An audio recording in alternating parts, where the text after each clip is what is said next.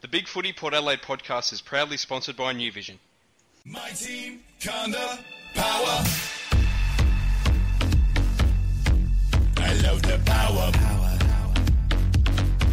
I love the power. Power, Hello, everyone, and welcome to the Big Footy Port Adelaide podcast, coming to you live on Port Fan Radio. I'm your host, Macca19, and joining us is Rick. How are you, mate? I'm good. What about you? Not too bad, not too bad. How are you? Uh, how you dealing with this uh, Corona world at the moment? Yeah, it's interesting. I was saying uh, to my lovely wife last night that um, I don't know. I started probably a month ago. This is our fourth week, so we probably started two weeks earlier than a lot of other people or business people, and um, and I sort of feel like I think I'm in a, uh, sort of a complacency period now. So when I was highly aware of what was going on, everyone else was like, "She'll be right. It's business as normal." And now everyone is. Everyone else seems to be now in that uh, red alert phase, and I'm sort of like, "Yeah, whatever. I want to. I want to go. I want to go out and get some fish and chips, or Yeah. do this or do that." It's so. I, I just wonder if that that one month isolation period sort of creates a bit of um, a relaxation in the psyche. But um, yeah, just trying to keep on top of all the government changes. So the JobKeeper program got announced today. So um, yeah, so that's interesting. It'll be a little bit relevant for you too, Macca, as a, as a business owner um, or son of a business owner, whichever Yep. way you want to look at it. So so yeah, that's uh, that will be interesting. Um, so the quick takeaway from that is obviously you got to for all the business people out there, you uh, if you've got employees, they have to be full time or part time bef- before the first of March this year to qualify. Okay. Um, you got to have a thirty, so anyone that was employed after that won't qualify. And if so they're no casual, casuals then. casuals have to be twelve months. Okay. Fair. Um, and you they're going to use the BAS period from last year to this year. So if you're a quarterly BAS payer, uh, I guess I'll be comparing January to March uh, this year with last year by the looks of it. So um, so yeah, so that's just come out today, but it should be helpful for a lot of businesses, and uh, yeah, it's very exciting, isn't it? It's good. I think it's a good move by the government, even though um, our children will be paying for it for the rest of their lives. But uh, probably needs to happen. So I think that's a good good deal. I think. I think. Uh, Well, you know who it'll keep a, a lot of people happy. part-time employee, employees are the ones that are cheering Yeah. Yeah. because if be- you if you earn part-time 500 bucks a week you're going to get paid 750 yeah uh, before tax so the, the employer still has to pay tax happy days, um, mate. so you know you're getting a pay rise so uh, happy days for the part-time employees well done so. Uh, yeah someone's a winner so what about Someone you how are you holding up Yeah, not too bad. Uh, getting a bit down about it now. Like I'm missing the footy, mate. I am missing the footy. Yeah. It would have been good to uh, to see us win a couple more games, but uh, I don't know. We'll have to wait and see what happens with the season. Um, I guess they're still planning on there being more of a season than what there has been. Um, whether crowds will be allowed at all this year, I, I'm pretty doubtful about that. I reckon they might play the rest of the season with no crowds, including the finals and grand final. that'd be interesting That would be very interesting to see uh, see what happens there. But So uh, answer me, answer me this riddle then, Macca. Why is it that I see on the news that Wuhan tonight is open for business? So in two and a half months, um, how can Wuhan, as I type it in as well, be open when we're expecting six to twelve months? I don't know. Do can't really answer that, mate. I don't know. Like, who knows what they do over there and uh, the decisions that they make. Um, I guess they're trying to get back to normality in Wuhan as well, but I don't know. There's Yeah. lots of things that aren't 100% right, I don't think. But Are, are you in the wait for the vaccine camp, the herd immunity camp, or the six weeks to three months complete lockdown camp? Uh, I'm in the wait and see camp, I think. Wait and see camp. Yeah. Okay. What, Yeah. just let it play out a little bit longer? I, th- I think so. I think they've made the right decisions um, at the at this point in time. I don't know. It's a bit bit of a tricky one. I don't know. Would be good if uh, if cruise ships would sort of piss off a bit, but hey, you know, because we, we if you take out the Ruby. Princess, uh, you know, we're looking pretty good. I think. Yeah, that was that was diabolical. Yeah. Like, the New South Wales Health should be ashamed of themselves, really. I mean, Yeah. Yeah, I mean, I mean, you, even though I, I remember, do you remember the first footage in February? Like, was on Facebook and it was pretty lame. It was just a plane, like a video on Facebook of a plane, China Southern plane coming to land in Sydney, and it was like um, the first plane coming from China um, from the announcement of the virus or something, and you know, and I'm looking at it thinking, what the hell are we doing? Yeah. But then, but then you've got a month later when it's fully blowing, you've got the New South Wales government uh, who screened the passengers before that boatload on the same ship, then lets this ship off without even screening them. It is just diabolical, It is. It is. Farcical, mate. Farcical. farcical. a But this is what it comes to. What have we got to talk about other than farcical governments? I mean, it's just crazy. Absolutely. Well, look, Yeah. what our plan is for tonight, because we want to give our listeners some sort of content. So we thought we'd pick eight random players. You picked four, I picked four from the past. And we thought we'd just talk about them for a bit. Yes. Because, hey, why not? Why not? Now, one of these names is not quite like the others. um, but that's all right. That's okay. So Which why not get that? started? Well, we'll, we'll get to that. We'll get to that. There, there's a lot of legends of the club, and then there's one other player. Oh, the one that you chucked in there. yeah, yeah. Yeah, Because I was, I was did- not expecting you to pick all legends of the club, but hey, that's fine. That's okay. we'll run with it. That's fine. So look, let's get into it and talk about our first player, and that's Daryl Borlase, Daisy, who Daisy. Uh, just some some quick stats. He played from 1985 to 98, 246 games, 328 goals. Was the club captain in 1998. Uh, four-time premiership player in uh, 92, 94, 96, and 98, and led the goal kicking one year as well.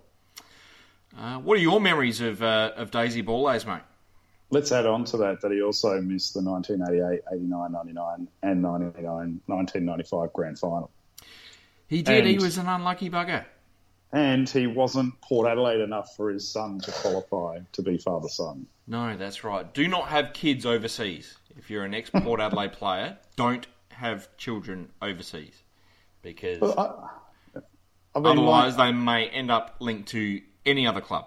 but I mean, is in relation, in relation to the play, I mean, he came from one of those, one of our best zones ever, really. The um, is it the Eyre Peninsula Yep. out there? Yeah, You know, from Ceduna, like you know, just one of those tough bloody footballers. But you know, I remember that he had the he had the great brown flowing mullet, but he was just a tough, tough but refined player. You know, I wouldn't say he was um, uh, an elegant player, like just moved like a gazelle, so to speak. But he was just a good, solid, hard player that did his job and, and had very reliable skills and was a great servant of the footy club. Yeah, he definitely wasn't elegant. He was slow as sludge, really. Um, you know, compared to sort of some of the quicker guys out there, like Trigger and Harrison and those sorts of players that he played with. But um, what he was was a very good player. He was tough as nails. I, I kind of consider there to be sort of two Daisy Borlases. There's the sort of there's the first incarnation of Daisy, which was your more sort of forward flanker, kicked a lot of goals. Um, maybe a bit injury prone, as you said, missed out on a lot of those early premierships 88, 89, 90, and 95. Um, you know, very unlucky there. And then there was the sort of second incarnation when he got a little bit older, he sort of moved more into the midfield, more of an inside midfielder. Um, was a very good captain in that one year, and arguably sort of retired a bit quick. Like I, I, I was expecting him to play another couple of seasons after that. um, but sort of uh, pulled the pin after 98. And uh, so, yeah, look, as you said, great skills, kicked a lot of goals, very, very good at uh, hitting forward targets, uh, and just knew how to position himself on that sort of forward flank and, and find space and get space. And, you know, had a couple of really good grand finals there. It was. I thought he was good overhead too. That's one of the memories. He was, he was a good mark, yeah. for a, for a medium sized player. Yeah, he wasn't a massive player, so for a medium sized player, he was good overhead, and that's what I mean. He was just yeah one of those. I mean, we could say it probably about ninety percent of Port Adelaide players. You know, he was just a Yeah. good, consistent, dour sort of player that just did his job and was hard as nails. Yeah, that's right. Led the goal kicking. Uh, he, um, there was one game against Sturt in 1987. He kicked 10 goals. Imagine that. Amazing. Uh, I've got the highlights on a videotape somewhere of that game. There's a, Do you really? Yeah, I do, yeah. Uh, thanks to my old man who uh, taped it off the news or something that day. And uh, Yeah. yeah, 10 goals. Um, hard to imagine him kicking 10 goals in a game. But look, I think 92 he kicked uh, he kicked over 40 goals for the season and uh, kicked a few in the premiership that year as well. So he was a good player. I always liked Daisy. So he led the goal kicking with twenty five goals that year. Is that He right? did. I think so, yeah. Yeah. That was pretty bleak, wasn't it? What's a bleak year? What's I guess that, that was that was post Tim Evans and pre Scotty Hodges and Mark Tylor really. Um, Well, he did it in what 1991, right? yeah. Oh, did he do it in '91? Uh, yeah. Well, well, I I'm guess just, so. I'm just a wiki, I clicked the link on Wikipedia. That's what it's brought up. Yeah. But I guess we, he's coming off as Scott Hodges in 1990, kicking 153 goals, Yeah. and, And then we get he- 25 goals. Yeah. and we lost Scott, I guess, to the Crows, didn't we? So, Yeah. So we're, the, we're sort of a bit of a vortex there. So he's come up and won with 25 goals. It's uh, pretty grim, grim. But anyway, That is a bit good grim. It's, uh, It's a bit Shane Grimm, that one. It's a bit Port circa 2018, 2019. Yeah, well, that's right. I mean, I guess Tylor was injured for a lot of 91. I guess many would have expected him, he would probably have led the goal kicking. Um, Guys like Ginever and Hutz and Setri and Stephen Williams, Marnie, those sorts of guys kicked a few goals. I think Phillips spent a fair bit of time up forward as well that year. Whilst Tylor was out, he kicked 15 goals for the year, I think, as well. So, um, yeah, just one of those uh, interesting quirks, I guess. Here's, a random, uh, here's a random question for you, Macca, without you cheating and looking. yeah, How many times did Scott Hodges win the leading goal kicker? for Port Adelaide. Yeah. Uh, that would be one, two, three, four, five. I will say five. How'd you do that? Well, he did it in 88, 89, 90, and Yeah. 94 and 96. Oh, you're bloody good. You better not be cheating and reading. I'm not. I'm not sure. I don't have any stats in front of me. Just uh, No, that's that is right. That is very right. 74, 79, 153, 130, and 117. what a gun! What a gun! Super Good old star. Daisy. What a what a star. So next player I'm going to talk about one of my all-time personal favourites. Is, No, he's one of um, my all-time personal what- favourites. abs- not just a superstar player, but an absolute superstar gentleman of a guy, Russell Johnston. Um, Yes. Some quick stats for him: 1981 to 1990, he played 208 games, 73 goals. I was the club captain from 1986 to 1990. Won premierships in 81, 89, and 90. Jack Oatey Medal 89, Best and Fairest 1989. Came to the club from Collingwood. Uh, they released him, and uh, we got him in 1981 and he just became a legend of the club. Obviously, was named in the uh, was named as ruckman in the, the greatest team. Which I, I read that tonight, and I, I didn't remember that at the time, and uh, that was amazing. Like out of, out of all the so many great players, like Yeah. they rated him that highly. just a star, and you can see why he became captain because he led from the front.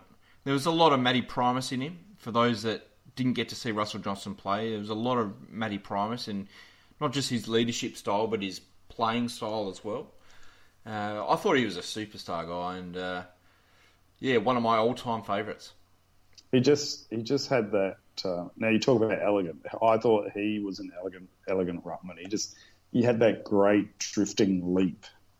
Yeah. That um, you know that he could just jump high, and I mean, I can't believe he was only like 193 centimeters. Like It's crazy when you think about it. This like in this day, it- that's the same size as Paddy Cripps. yeah, I mean, Paddy Cripps time- is one ninety three centimeters. It's how, how time warps things, right? Because like I think back, like when I watched him, I thought he was this big, massive guy, like and just dominated games, and he, yeah, he was just an amazing ruckman, beautiful tat, ruckman, had a great leap, and uh, fantastic player. And was there, wasn't there a video video recorder controversy with him? A what? Did Video. he steal a video? Didn't he steal a video player or something? Oh, got no idea, mate. I wouldn't have a clue. There I was one was. big controversy with him, and that was uh, him getting suspended for the 1988 Premiership. Uh, late in the year against Sturt, he uh, ironed out Carl Delina and uh, copped uh, copped a five week suspension, I think it was at the time, which ruled him out for the grand final unless we lost a final, uh, which we didn't. We went uh, we finished top, went straight through, and uh, which meant um, our captain missed out on uh, on the long awaited premiership in 1988. And he, he sort of did the hard yards in the mid '80s there too, right? So He did, um, absolutely. you know, he would have been devastated in uh, in missing that. Yeah. But uh, but yeah, I, I'm I'm up there. I can't believe you're trying to steal my one of my favourite players. Oh, he's a gun, mate. And uh, look, look, he uh, he certainly made up for it in 1989. As I said, best and fairest that year. Won the Jack Oatey medal. Had a really, really good uh, grand final that year against North Adelaide when we absolutely demolished them. Uh, up against a, a really good ruckman uh, in Mick Redden as well that day. So, you know, just his ability, I think, just to win tap after tap and hit guys like Stephen Williams and Tim Ginever, David Brown, those sorts of guys. And, you know, he was pretty good kick behind the play as well and could take a good mark and was a, a reliable kick of the footy. Um, and, yeah, just one of my all-time favourites, mate. Love the guy. Love him. Yeah, Brownie was one of my favourites. We'll have to chuck him in on one of these shows. Absolutely. Next one, I reckon. We'll have to Yeah, talk love, about... Uh, love the Brown noodles. man. That's it. Well, next player, uh, as I said, one of these names is not quite like the other, and that's uh, Kane Mitchell. I thought I'd put a random one in there. And uh, good old Kane. Played from uh, 2013 to 2016, 35 games, 19 goals, no premierships, no best and fairest, no Jack Oatey medals. Um, but, you know, for what he was, and for the price that we paid for him, you know, he was a decent player. No, he wasn't. Rick, come As on. a full, he's he squib contests. Macca. I didn't think he was much of a squib. He His foot skills, his foot skills were not the best. It has to be said, not the best. Uh, pretty deplorable, actually. But what he did do, he tried hard. I thought he always tried hard. And the good, the thing, this is what I used to say back on the podcast, you know, five six years ago, was that the good thing I liked about Kane Mitchell was that he always delivered in big games. Whenever we played a showdown, whenever we played Hawthorn back in their premiership era, or Freo when they were good, he always mm-hmm. delivered. He always played good games against those good opposition. It was the rest of the time where he just did nothing. You're clutching, right? Mate, Do you I- know why he did well against the good teams? Because generally we lost, and no one paid attention to him. So he ran around like a dog with rabies and just got plenty of ball because they knew that he'd just kick it back to them anyway. Exactly, mate. If we made the grand final in 2014, I, he would have been first name. I would have picked Yeah, because he would have got 35 touches that day because no one would have paid any attention to it. and at, and at 15% efficiency rating Well, that, that's fine. That's fine. and and 100% squib factor under pressure. I'm only talking about Kane, the footballer, but Kane the individual, I don't know, and I'm sure he's a top bloke. But um, he is a top guy. But yeah, I don't know why you you threw him in, but uh, Well, I didn't think you were going to pick all legends, mate. I thought we were just going to pick random names. Uh, well, I just what's what are you talking about? Legends, uh, you know, they're just you just pick who you pick, and I picked, so I picked some good ones. What, what do you, what do you want me to do? I, Oh, uh, look, don't- Kane I don't remember. is a s- superstar of the club. Superstar. I'm gonna, I'm gonna pick Nick Stevens next week. How's that? I'll pick I'll pick Nick Stevens. Do I have to talk about him? Adam Heuskes, Byron Pickett? I'll pick it. I'll pick the uh, the the bad squad or something. Mm, great. That sounds wonderful. All right, next player. We'll move on. Brendan Lade was the last player that I picked, mate. Brendan Lade, laser, lady, Laser. Played uh, 234 games and kicked 182 goals uh, from 97 through to 2009. Played in our premiership in 04. Was a star that year. Was All Australian in 2006 and 2007. Won the best and fairest in 2006. You know, he- that back end of his career was wonderful considering he broke his leg in consecutive seasons.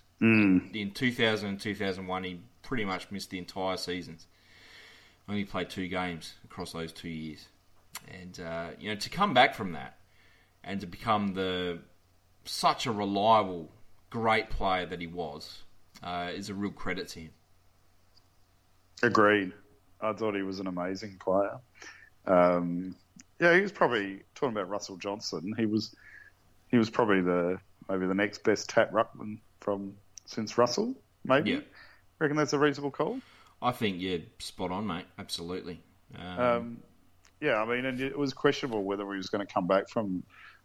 You know, one of them was just you know just what it, an innocent bloody shin knock, wasn't it? Really, like just Yeah. going up for the jump and they just sort of tapped shins and he bloody broke his shin. And it, I mean, I remember thinking, oh shit, well, he's screwed. But um, you know, he he fought back well. You know, his lasting memory, I can't remember the bloody guy's name now. I should. Remember when he chased that Melbourne player? Cale and he- Morton. yeah, that's when it, it was when it was like peak port, like the unbeatable port, just like kill anyone that's in its path. And yeah, and Cale Morton went to uh, feign a punch and then ran off, and then the footy show just ran with it for years Yeah. going on. but um, but I mean, he could kick. You know, he was a good, great shot at goal. Great He was a good mark. Yeah, great tap ruckman. Yeah, he was a he was a great player for Port Adelaide. Big fan. Yeah. And look, he's the sort of guy that would, you know, if he was a 18 year old coming through now, he's he would have made it as a key forward, really, because he was a, a really good mark. He was, you know, dead eye dick in front of the sticks, could kick them from anywhere, um, including some big torps that, that I remember. Um, you know, he was just a great player, and you know, coming into the club, I think he was one that we hid away and, and paid money to to stay out of the draft in '96 and maybe '95 as well. And I still remember, um, you know, back when he was really young and starting out for South Adelaide, and there was a lot of lot of hype about him that oh, you know, he's going to be. You know he's going to be one of the first pick for Port Adelaide, and um, he he was one that actually delivered on the hype. He uh, he fully deserved that hype, and uh, had a wonderful career. What about his career as coach? Probably less than impressive, but uh, it doesn't take away from Lady the player, that's for sure, Correct. because he was a star. And especially in Good 04, in that uh, in that premiership season, you know, he kicked 31 goals that year, I think it was, um, which for for a guy that was uh, playing predominantly as you know lead ruck, it's a, a pretty good pretty good record. You know, his ability to, to ruck all day and you know sneak forward, kick a goal was great. So what year do you reckon that was? That was 04, mate. 04? Just trying to see. I've got some. Yeah, 31 goals, 10 behinds. Yeah, Yeah, so, uh, good accuracy there. yeah. 2007, he uh, he was pretty consistent with his hitouts too, really. So, Yeah. but from 2004 onwards, over 300. So I guess that's when his mid when his midfield time really came up and played more games. And uh, yeah, I don't know what what else can you say about him. He was uh, Star. a great star player for Port. We were lucky, and he, he timed it well. Came came on just as uh, Primus was going out. Yeah. Spot on. And uh, yeah, definitely the best AFL ruckman we've had. Definitely the best ruckman since Russell Johnston. And you know, if we were to put together a greatest team now, he may just even sneak in. Yeah, maybe. I was a big Matty Primus fan though. Primus was good at his best, but he didn't have the skills that Lady had. Yeah, Lady's know, the more I mean, complete footballer. potentially, but I think Matty Primus was more influential. Hmm. All right, let's move on. And the first player on your list, mate, David Hynes, Big Hynesy, uh, Mate, my list. the goatee. just- my list is just so much better than your list. I'm just putting it out there. I It- mean, it's oh, look, I had some jealousy when I saw your list, mate. I got David Hynes, like I just love that guy. Yeah, and again, I couldn't believe I looked up his stats like for the show. Only 190 centimeters, Macca. I know, I know. the guy, like again, I just remember this guy playing. To me, he was friggin' huge. He looked Right. like a man mountain out there, and you know, he? he he look growing up, he looked like the scariest bloke alive. You know, Yes, when I was a kid, massive goatee. that goatee and just you know Yeah. some of the fights he used to get into, and in Yeah. the 1990 Premiership, him throwing these massive bloody punches Yeah. that thankfully missed people, but uh, yeah, he was a star. What a star! What a great he was, player. he was, but he was just so versatile. Very yeah, he- versatile. He could play. He was great, just coming from behind in a pack, taking the mark, coming over the top. You know, as a ruckman, like as a second ruckman, you know, he was more than serviceable. He was a very good second ruckman, yeah, and he was a great. He was a great forward. He Like, was He a very good literally. forward. Yeah. You would call he, you would call him in modern football now. He would be like the archetypal swingman, wouldn't he? yeah. um, he, you could use him anywhere. And um, yeah, I just all I have is just memories of his influence in just anywhere around the ground. It- you know, but I think I, I did enjoy watching him as a ruckman just because of his physicality and um, and he just didn't shirk anything. He was just so fucking strong. You know, it was just was amazing. Yeah. And what's I re, it refreshed my memory, but it was yeah, he was actually drafted by West Coast, but sat out and didn't go to West Coast straight Uh, away. Well, yeah, I guess that was the era back then. We'll go through his stats. He played from 85 to 90 and kicked uh, 115 goals in 120 games. Played in that hat trick of premierships from 88 to 90. Um, did go to the AFL in 1991. Played there for seven years. Uh, played 86 AFL games and uh, 27 goals for West Coast and Freo. And played in uh, West Coast 94 premiership. Missed out in 92. Um, played a lot of footy that year, but uh, did get that AFL Premiership in '94 as well. Um, yeah, look, I guess that was the era back then. Like um, AFL clubs or VFL clubs could draft you, and they had the rights over you for two years. Um, I can't remember, so I'm guessing, if, you know, without it in front of me, but I'm assuming that he got uh, drafted in '88 from memory. Yep, and did, didn't go over until '91. correct. Yeah. Yeah. So played in the 88, 89, 90 premiership teams. He did. And look, this was you, you mentioned his versatility, and th- that's really what it came down to for Hynes. He was he was a very good forward. His leap, it was all about his leap. He had a, a Yeah. great leap, good strong mark in front of the sticks. But that leap meant that he could ruck successfully as well. Um, and he certainly looked a lot bigger than 190 centimetres out there. Um, but look, you know, as I mentioned with Russell Johnston, you know, he missed the 88 premiership with suspension, and it was Hynes that had to step up and, um, and take that ruck mantle from Jono.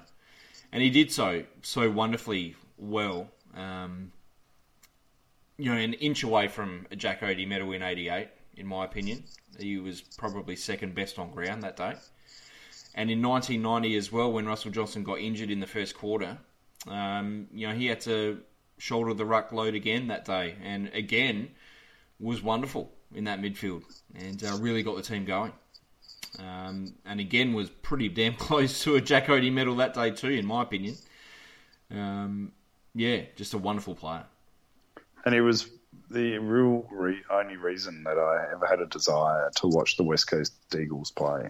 Yeah, I think uh, all Port Adelaide fans loved Hynes. Like he was just archetypal Port Adelaide. I reckon Yeah, tough as nails, Absolutely. skillful. You know, a Loved little him. bit arrogant. You know, loved him. arrogant, great player. arrogant or confident. Confident. That's probably the word I was looking for. Yeah. Yeah, yeah. Well, he should be. Just He looked like a. Port Adelaide player. Looked like a poor player. Played like a poor player. tough, a little bit of thuggery, Yeah, good skills, composed. It ticked all the boxes. gun. Speaking Superstar. of guns, mate, next player, Martin Leslie. What a Yeah. star he was. He I played. A, he played from eighty-one to eighty-eight, 150 games, twenty-one goals. Played in that premiership in '88. Was our best and fairest in 1986. Uh, you know, the the AFL held their first of the successive AFL drafts in 1986, and he was the very first player picked in an AFL draft in the modern era. Um, played 107 AFL games for Brisbane, kicked 11 goals, uh, played there for six years.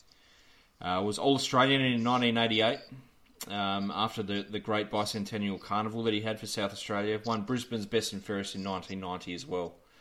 I always hoped that he would come back for, for a year or two at the end of his career, but it didn't happen. But uh, Oh, his shoulders were rooted though, right? they were rooted. The, my yeah, I was- lasting memory of Martin Leslie will always be that he had a different Guernsey to everyone else out there. Literally, like it was different. he, I, I don't think he could wear the lace up, so he had like a traditional sort of uh, pull-on Guernsey on, which had this big bloody collar on it, and it just looked different. Like there was far too many prison bars on it. And it just looked odd that he was in a completely different Guernsey to the rest of his team. That's because his physique was just so unusual. Like, you know, the modern footballer had, you know, Broadest the- shoulders you've ever seen. Yeah, his shoulders were massively wide, but he didn't have the, the traps on his neck, you know, where they Yeah. so his neck just goes up to his ears or anything. So it was just so boxy and square, Yeah. um, you know. But yeah, his physique was definitely unique. I mean, you know, we could talk about the stereotypical um, how he took on Dermy and the state of origin, yeah. but but I mean, to me, it's not about that. I just thought like he was he was just amazing to watch because he hardly ever got beaten, and he was just so bloody tough. But he was fair tough. You know, Yeah. I don't. I wouldn't. I'd never say that he was a thug on the football field. But if you messed with him, he would bloody. He he would. He's not afraid to go. oh, he was rock Yeah. solid. He, and yeah, you know, we had. yeah, yeah, it was just amazing. I mean, we were spoiled, weren't we? You know, you had Greg Phillips back there. Oh, Uh, yeah, it was just crazy. that half back line in uh, in 1988. But he, uh, Abernethy, Phillips, Leslie doesn't get better than that. Yeah, Absolute star. Uh, spent a little bit of time up forward uh, in '88, um, but otherwise he was just an absolute rock of a defender. Just impossible to get past. Had his monster handball. Um, just had these sort of long, gangly arms, which just always seemed to get that sort of spoil in.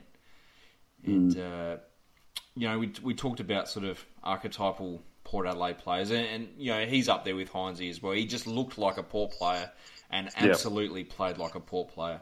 And you talk about you know Port players of that sort of era being ruthless and you know hard at it and skillful and tough and everything that Jack Cahill wanted them to be, and Martin Leslie was absolutely hundred percent that. Hey, I'm just shocked, Macca. I just I just went to the images on uh, Google for Martin Leslie, um, just for a bit of port porn, and there was an icon, the Portcast. So I've clicked it, Mm. and the Port Adelaide had their own official Portcast back in 2012. Well, there you go. So we weren't the original and the best. We actually we actually ripped off the Footy Club. I didn't even Who know it existed. I didn't even know that existed either. There you go. There you go. YouTube, the podcast, it's there. Anyway, It's Good of them It to market wa- it well, then. it didn't last long either, did it? Yeah. But uh, yeah, no, he was yeah amazing, solid, tough, and you're right. We just that defensive unit with him back there, Greg Phillips. No one was going to beat it. It would have just you know it would have competed in the VFL, I'm sure. But Yeah. um, yeah, that's and that's why I picked him because like you know I went big straight away because it was just like you know David Hynes, Martin Leslie. Just for me in the 80s and 90s were just two fantastic, iconic Port Adelaide players um, that just summed up Port Adelaide to me. Yeah. Absolutely. Uh, next player, and uh, another star, Darren Mead. Meady! Meaty. Meady! What a gun he was. What a gun. Well, I guess we he- should split him up into two parts because there's two pretty significant parts to his career. Um, and we'll talk about the first part now. He played 127 SANFL games, kicked 20 goals, played in that hat trick of premierships from 94 to 96. Um, debuted back in 1989. Um, it, he was one that took a while to get going, Meaty. Yep. But then he just kept going.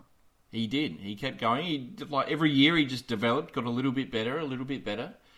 Um, was kind of the Mister Fix It at Port Adelaide I, back I in that thought day. In the AFL, he was probably one of the best regular centre half backs that matched up on Wayne Carey. Yes, He, you know, Wayne Carey was in God mode for a lot of that period, and Darren, Dar it was rare that Darren was slaughtered by Wayne. He he really held his own, and he did. Yeah, but- he did hold his own. Yeah, Yeah, and but he was just such a strong, versatile player for us, and yeah, his yeah centre half back, he just was the linchpin back there, wasn't he? he was at AFL level. In at SANFL level, he played everywhere. Like I, I can remember games where he played. Obviously, in the ruck, he was a regular in the ruck through that era. Uh, he played at centre half back, played at full back, played at centre half forward, played off the bench. He played everywhere. Yeah, As I said, he was the Mister Fix It, and um, you know he played in those three premierships. Had a really good grand final in uh, '96. I'm pretty sure it was. '95, he was pretty good as well. Um, you know, he, he became a reliable player for us at SA NFL level. Um, and what made it better was that he was able to go up to the next level at AFL level and become such a really reliable player there for us as well. As you said, at centre half back, he was our original best and fairest in '97. Um, very hard to beat. A lot of people thought he might might have made All Australian that year as well. I think it was uh, Michael Sexton that beat him to it. He had a really good year in '98 as well. Um, you know, it's a shame he was just that little bit too old and didn't quite make it to 04. But uh, Yeah, yeah. But look, he he was a great player and did what he did, and again, he got drafted by Essendon, but chose never to go. yeah, So- that's right. What a great uh, loyal man he was, and uh, a good user of the ball. And uh, I noticed someone made reference that he might have struggled in modern football because he'd get pinged for punching it out of bounds all the time. Yeah, well, that's true. That is true. He did do that quite a lot. My lasting memory of Meaty is always going to be whenever someone was lining up for goal, you know, he he built down from centre half back and tell them exactly where he needed to kick it. Um, you'd always see him in the background, sort of uh, giving advice to uh, Hodges or Cummings or whoever it was. Um, and that, that's always my sort of uh, lasting memory of him. Yep. I don't know. For me, like I said before, just his match up on Carey, I just thought, you know, the, and uh, I just remember the commentators quite often would just, you know, recognise his uh, ability just to be able to compete against that guy. And uh, yeah, I just thought he was just a very consistent player for us, especially at AFL level. I guess he probably fell victim to being with the versatility at SANFL because he was such a good player at that at that nimble height where you could go all over the place. Because obviously, looking at all these players from yesteryear, I'm starting to notice that you know 193, 194 back in the late 80s to mid 90s was obviously probably the 200 centimeters of today. Yeah, Um, absolutely. Know, so you you you would be thrown around a bit more, I guess, in those taller positions because you were one of the taller people. Yeah.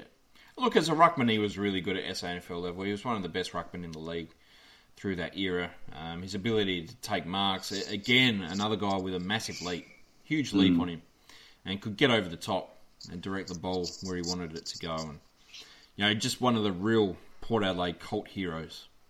Yes, And uh, the last player we're going to talk about tonight, is the I- cultish of all. yes, the blonde heroes. bombshell, Adrian Setri. 121 games, 105 goals, played from 98, uh, sorry, 88 to 98. Won premierships in 1990 and 92. Won the Reserves McGarry Medal in 1988. Uh, Sets, what a player he was. So was he in the reserves in '93 and '94? He didn't play those finals. He didn't play much through that sort of era, um, that sort of mid '90s section. He was sort of in and out of the side quite a bit. Um, you know, he played 121 games. I'm pretty sure he played around about the same at reserves level as well. He's he's the uh, he's the Kane Mitchell of the '90s, Macca. He was. He was a tiny little bugger, like huge grin, blonde hair, Tough, tough. tough, and uh, just had two of the best days of his life in grand finals. He's a he. My memory of him is like no fear, and the ball's on the ground, and sort of players are running from every direction to sort of get and nullify the ball, hmm. and he's the guy that is the first one there and is happy to jump on the ball and then get squashed by everybody else just to do what the team needs him to do. You know, he wasn't he wasn't the most uh, fashionable player, he, but he was a player that just was willing to sacrifice himself for the good of the team. And I guess that's why he was able to eke out 120 odd senior games because of his courage. Yeah, absolutely. Very courageous. Not the most skillful guy around, but as I said, like his 1990 grand final, he kicked three goals in the first half. Um, had two direct goal assists as well. He uh, he kicked the ball which hit Scotty Hodges on the chest, which led to him kicking the record for South Australian football. He, and that was great. Um, but yeah, he was one that was in and out of the side a bit. Never sort of, never seemed to get really settled. Um, but you knew that you could rely on him when he was in the team. Loved him, big fan, He was a good big player. fan. He was a good player. Yeah, he was probably uh, sort of like a, a junior version of Timmy G in a way, right? Yeah, I can see the similarity there for sure. Yeah, the, or the poor the poor Timmy G or something like that, without being offensive to Adrian, because yeah, but at least he got some premierships, and yeah, that's when I guess it was a club was a club, and you know you didn't just hunt another club if you got dropped to the the seconds, you know you you just stayed with the club and the culture and, and worked your way through it, and Yeah, yeah, it was uh, yeah, it was just a, a good era for football. So um, we had a lot of yeah, guys I- through that era who didn't play every week, but we could rely on them a lot. And and Setri was certainly one of those guys. You know, he played a little bit in '93, a little bit in '94, a little bit in '95. Didn't didn't um, you know that was probably his prime sort of peak age years as a footballer. But um, as I said, e- even '92 in that premiership, he uh, you know he had a pretty decent year that year. He was a pretty good player.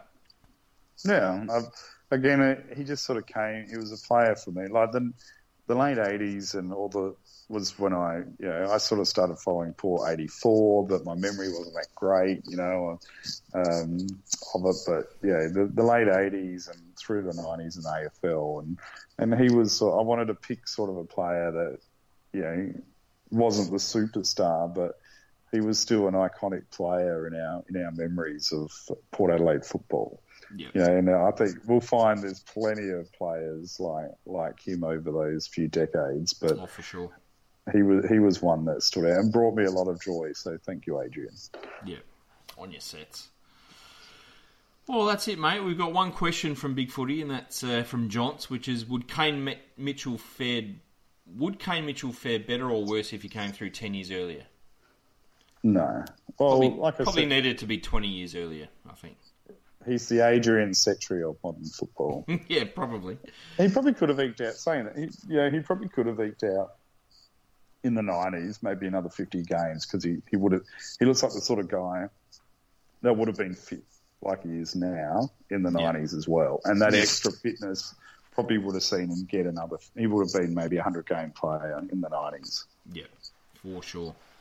Yeah, but where to for um, footy macca? Like the AFL's got a 500 million line of credit from two financial institutions. Um, so when they do come back, you know, they're going to have a massive debt that needs to be terminated as quickly Yep. as possible. So, what does that mean for all the footy clubs, not just Port Adelaide? Are we are they going to have to be rationalising their spending? Is it go, almost going to be a socialist program for a while? And I mean, we're sort of similar to that anyway now, but you know, the the bigger clubs do still have some uh, sponsorship advantages, but you know, are they going to be told, you know, your whole club only has 10 million to spend over everything? Um, where are we going? Well, it's going to be a completely different landscape, isn't it? So it's going to just be a whole different world. Is it a good? Do you think? It, do you think? It, do you think it's a good or a bad thing? Uh, I don't know. I'm not sure. I think it's I, going to be. I think that's uh, only an answer I can sort of look back on in retrospect in a few years' time, because obviously it's got, got, it feels like football's going to go back sort of 20 years in terms of the off-field sort of state of play. You know, we're going to probably have half the assistant coaches that we've, you know, we went into this season with. It's going to be a lot less off-field staff, less marketing people, less stats guys, analysts, draft people, you know, all that sort of stuff. You know, it's just going to be less. Um, Or is there going to be more volunteers? well, quite possibly, quite possibly. But um, you know, you feel for people that you know are going to lose their jobs uh, and have lost their job. You know, Yeah. it's, it's not good. Well, I mean, there's a lot of um, you know loyal Port Adelaide community people that have lost their job in the back end Yeah, of the footy club.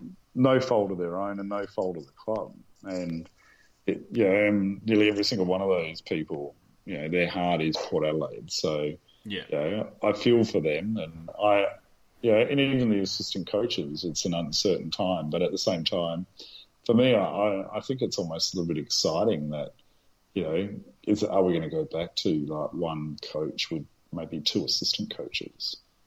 You know, Oh, on the game.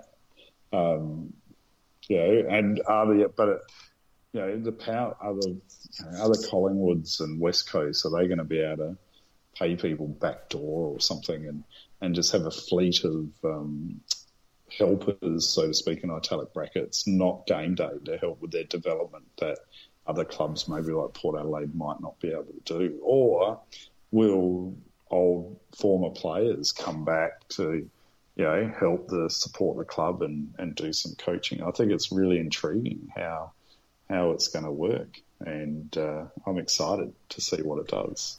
will be interesting. That's for sure.